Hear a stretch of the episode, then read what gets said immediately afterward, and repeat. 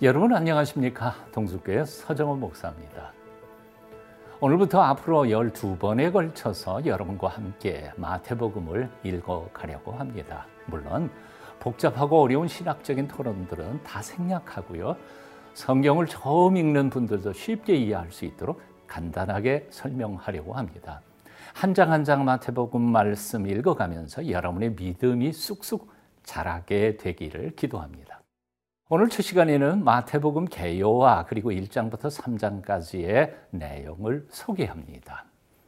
복음서란 예수님의 말씀과 행적을 적은 책인데 신약 성경 첫머리에 네 권의 복음서가 있고 그중 제일 먼저 나오는 복음서가 바로 마태복음인데 전통적으로 예수님의 열두 제자 중에 한 명인 마태가 썼다고 해서 마태복음이라고 부릅니다. 마태복음 1장 1절은 이렇게 시작합니다. 아브라함과 다윗의 자손 예수 그리스도의 계보라. 여기서 계보란 족보라는 뜻이죠. 그러니까 마태복음은 예수님의 족보를 소개하면서 이제 막 태어나시는 아기 예수께서 아브라함과 다윗의 후손일 뿐만 아니라 구약에 예언된 메시아이심을 증거하기 위해 쓰여진 책이지요. 이 점에서 마태복음은 아브라함의 후손인 유대인들, 또 그들의 조상들의 족보와 메시아 예언에 익숙한 유대인들에게 보내진 복음서라고 할 수 있습니다. 그래서 처음에는 히브리어 또는 아람어로 쓰여졌다가 후에 헬라어로 번역 또는 개작되었을 것이라고 추측들을 합니다. 이런 점에서 마태복음은 다른 복음서와 몇 가지 다른 특징이 있습니다. 첫째는 메시아에 대한 구약 예언을 가장 많이 인용했다는 겁니다. 적어도 40회 이상 다음과 같은 구절들이 마태복음에는 나옵니다. 이 모든 일이 된 것은 주께서 선지자로 하신 말씀을 이루려 하심이니라 1장 22절이고요. 이는 선지자로 이렇게 기록된 바 2장 5절이고요. 이는 주께서 선지자를 통하여 말씀하신 바무엇 함을 이루려 하심이라 2장 15절이고요. 이렇게 구약 예언을 많이 인용하면서 예수님의 행적에서 그 모든 예언들이 성취되었고 그래서 나사렛 예수께서 구약에서 예언한 바로 그 메시아라고 증언하고 있는 것입니다. 그렇기 때문에 마태복음을 읽어보면 이분이 누구이신가 하는 질문들이 곳곳에 등장하면서 전개되다가 마침내 예수님께서 돌아가시는 마지막 순간 십자가 아래에 있던 로마 백부장의 입술을 통해서 다음과 같이 고백하는 말을 듣게 됩니다. 이분은 과연 하나님의 아들이었도다. 다시 말하면 마태복음은 예수님께서 구약에 예언된 메시아 헬라어로 말하면 그리스도이시며 하나님의 아들이시라는 것을 증거하는 복음서인 겁니다. 이런 이유 때문에 마태복음 전체의 한 복판인 마태복음 16장 16절에 베드로의 분명한 고백이 등장합니다. 시몬 베드로가 대답하여 이르되 주는 그리스도시요 살아계신 하나님의 아들이시나이다. 아, 마태복음의 두 번째 특징이 있습니다. 모세오경 형식을 본따서 다섯 개의 큰 설교를 담는 구조로 편집됐다는 겁니다.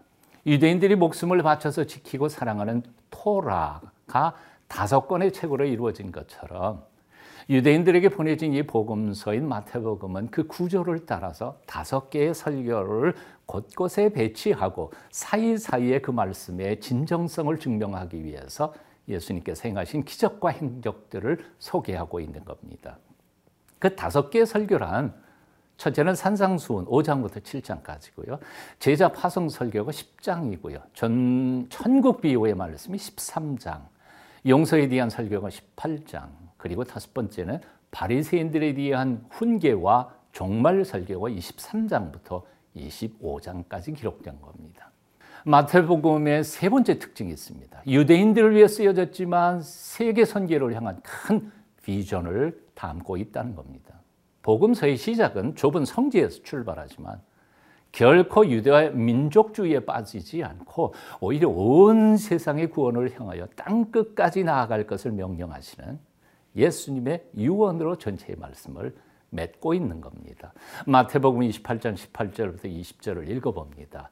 예수께서 나와 말씀하여 이르시되 하늘과 땅의 모든 권세를 내게 주셨으니 그러므로 너희는 가서 모든 민족을 제자로 삼아 아버지와 아들과 성령의 이름으로 세례를 베풀고 내가 너에게 분부한 모든 것을 가르쳐 지키게 하라. 벌지어다. 내가 세상 끝날까지 항상 함께 있으리라 하시니라. 그렇습니다. 마태복음은 유대인들을 위해 쓰여진 복음이면서도 유대인들에게 머물지 않고 온 세상을 향한 복음의 비전을 제시하면서 예수께서 보여주신 제자로서의 삶을 살도록 명령하시는 제자 훈련과 파송의 복음서가 바로 마태복음입니다. 이 마태복음은 전체를 세 부분으로 나뉘는데 1장부터 2장까지는 예수님의 족보와 탄생 그리고 어린 시절을 소개하는 마태복음 전체의 서론 부분이고 3장부터 18장까지는 예수께서 갈릴리 지역에서 선교 활동을 하신 내용이며 19장 이후 마지막 부분까지는 유대와 예루살렘에서 예수께서 행하신 사역, 순환, 죽음과 부활, 그리고 부활하신 후 마지막 선교의 대명령을 내리시는 것으로 마무리를 짓게 됩니다. 그래서 마태복음 1장 베들레헴에서 시작되는 예수님의 생애와 말씀을 읽어 가시다가 마태복음 28장을 마지막으로 읽으시면서 온 세상을 향하신 선교의 명령을 들으시며 예수님의 온전한 제자가 되시기를 빕니다.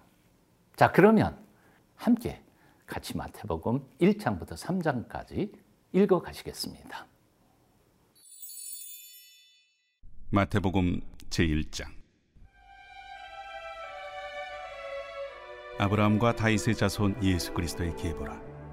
아브라함이 이삭을 낳고 이삭은 야곱을 낳고 야곱은 유다와 그의 형제들을 낳고 유다는 다말에게서 베레스와 세라를 낳고 베레스는 헤스론을 낳고 헤스론을 람을 낳고 람은 아미나답을 낳고 아미나답은 나손을 낳고 나손은 살몬을 낳고 살몬은 라합에게서 보아스를 낳고 보아스는 루색에서 오벳을 낳고 오벳은 이세를 낳고 이세는 다윗왕을 낳으니라 다윗은 우리아의 아내에게서 솔로몬을 낳고 솔로몬은 르호보암을 낳고 르호보암은 아비아를 낳고 아비아는 아사를 낳고 아사는 여호사밧을 낳고 여호사밧은 요람을 낳고 요람은 우시아를 낳고 우시아는 요담을 낳고 요담은 아하스를 낳고 아하스는 히스기야를 낳고 히스기야는 문하세를 낳고 문하세는 아몬을 낳고 아몬은 요시아를 낳고 바벨론으로 사로잡혀 갈 때 요시아는 여고냐와 그의 형제들을 낳으니라.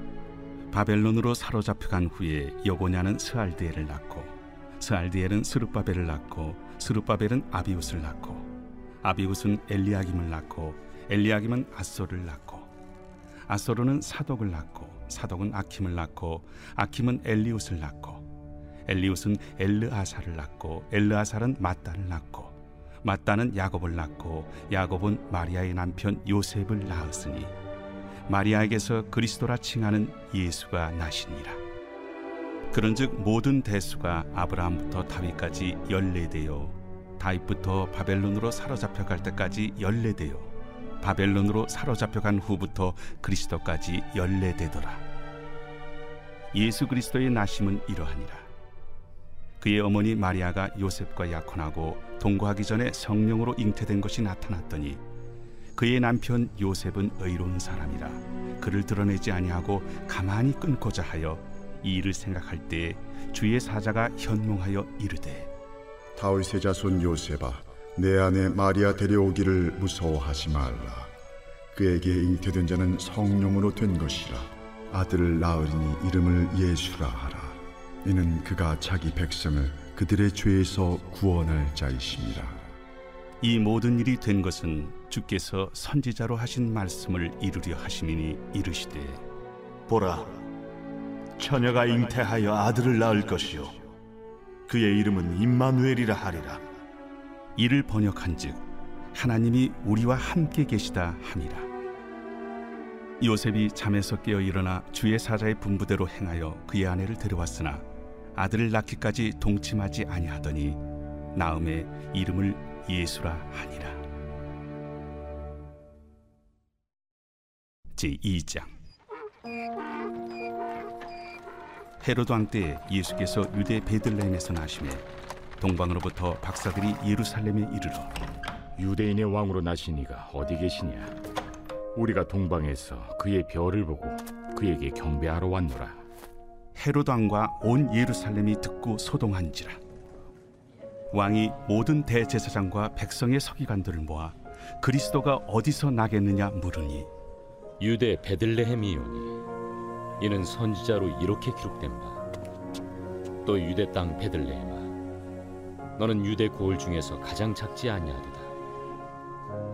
내게서 한 다스리는 자가 나와서 내 백성 이스라엘의 목자가 되리라 하였음이니 이에 헤롯이 가만히 박사들을 불러 별이 나타난 때를 자세히 묻고 베들레헴으로 보내며 이르되 가서 아기에 대하여 자세히 알아보고 찾거든 내게 고하여 나도 가서 그에게 경배하게 하라.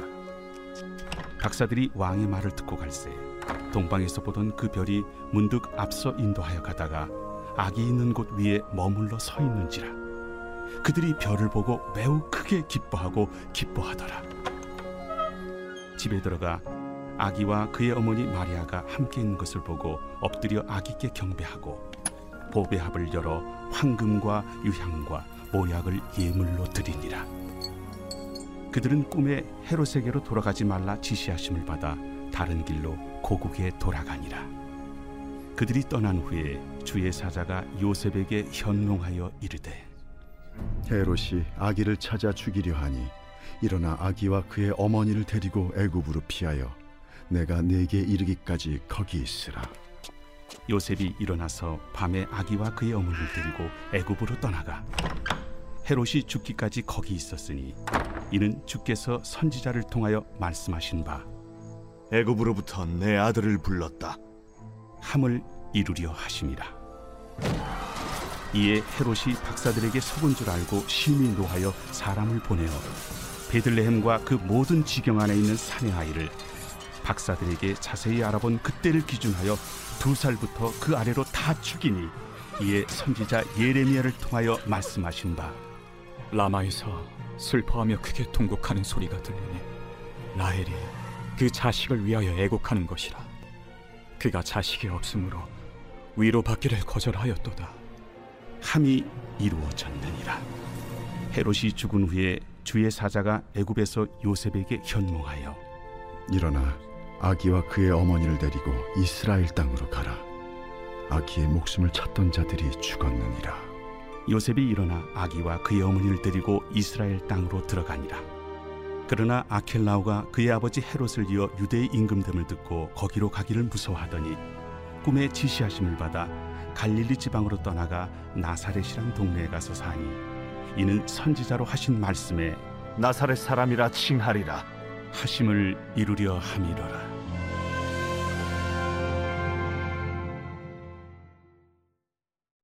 제 3장 그때에 세례 요한이 이르러 유대 광야에서 전파하여 말하되 회개하라 천국이 가까이 왔느니라 그는 선지자 이사야를 통하여 말씀하신 자라 광야에 외치는 자의 소리가 있어 이르되 너희는 주의 길을 준비하라. 그가 오실 길을 곧게 하라.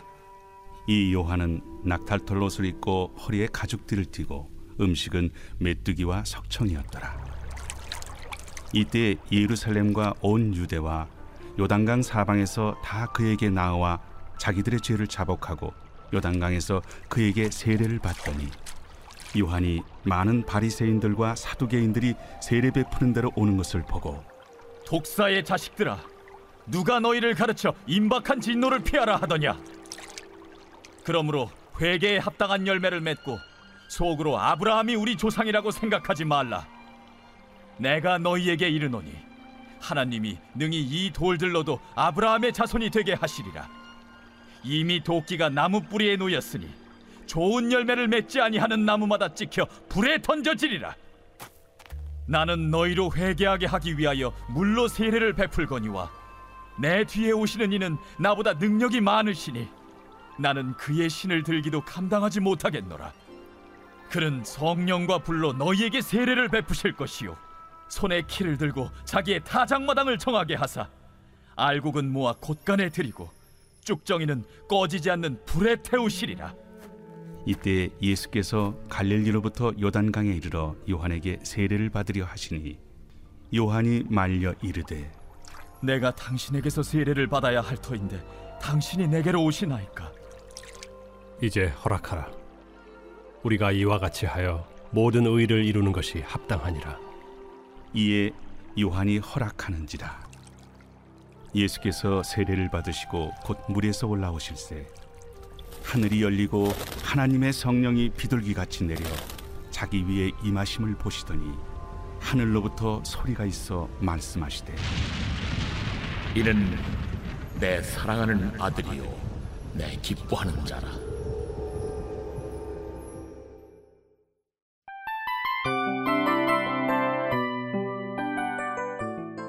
이 프로그램은 청취자 여러분의 소중한 후원으로 제작됩니다.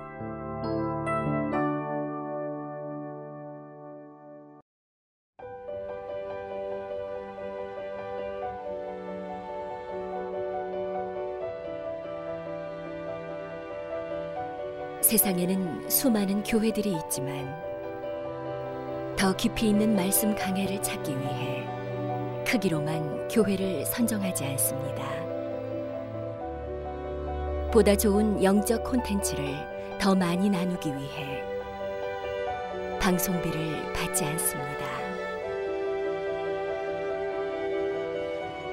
1년 365일 복음만 전하고 싶어서 우리는 광고를 하지 않습니다.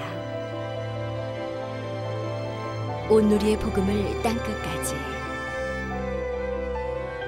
CGN TV와 함께 땅끝 선교사가 되주세요.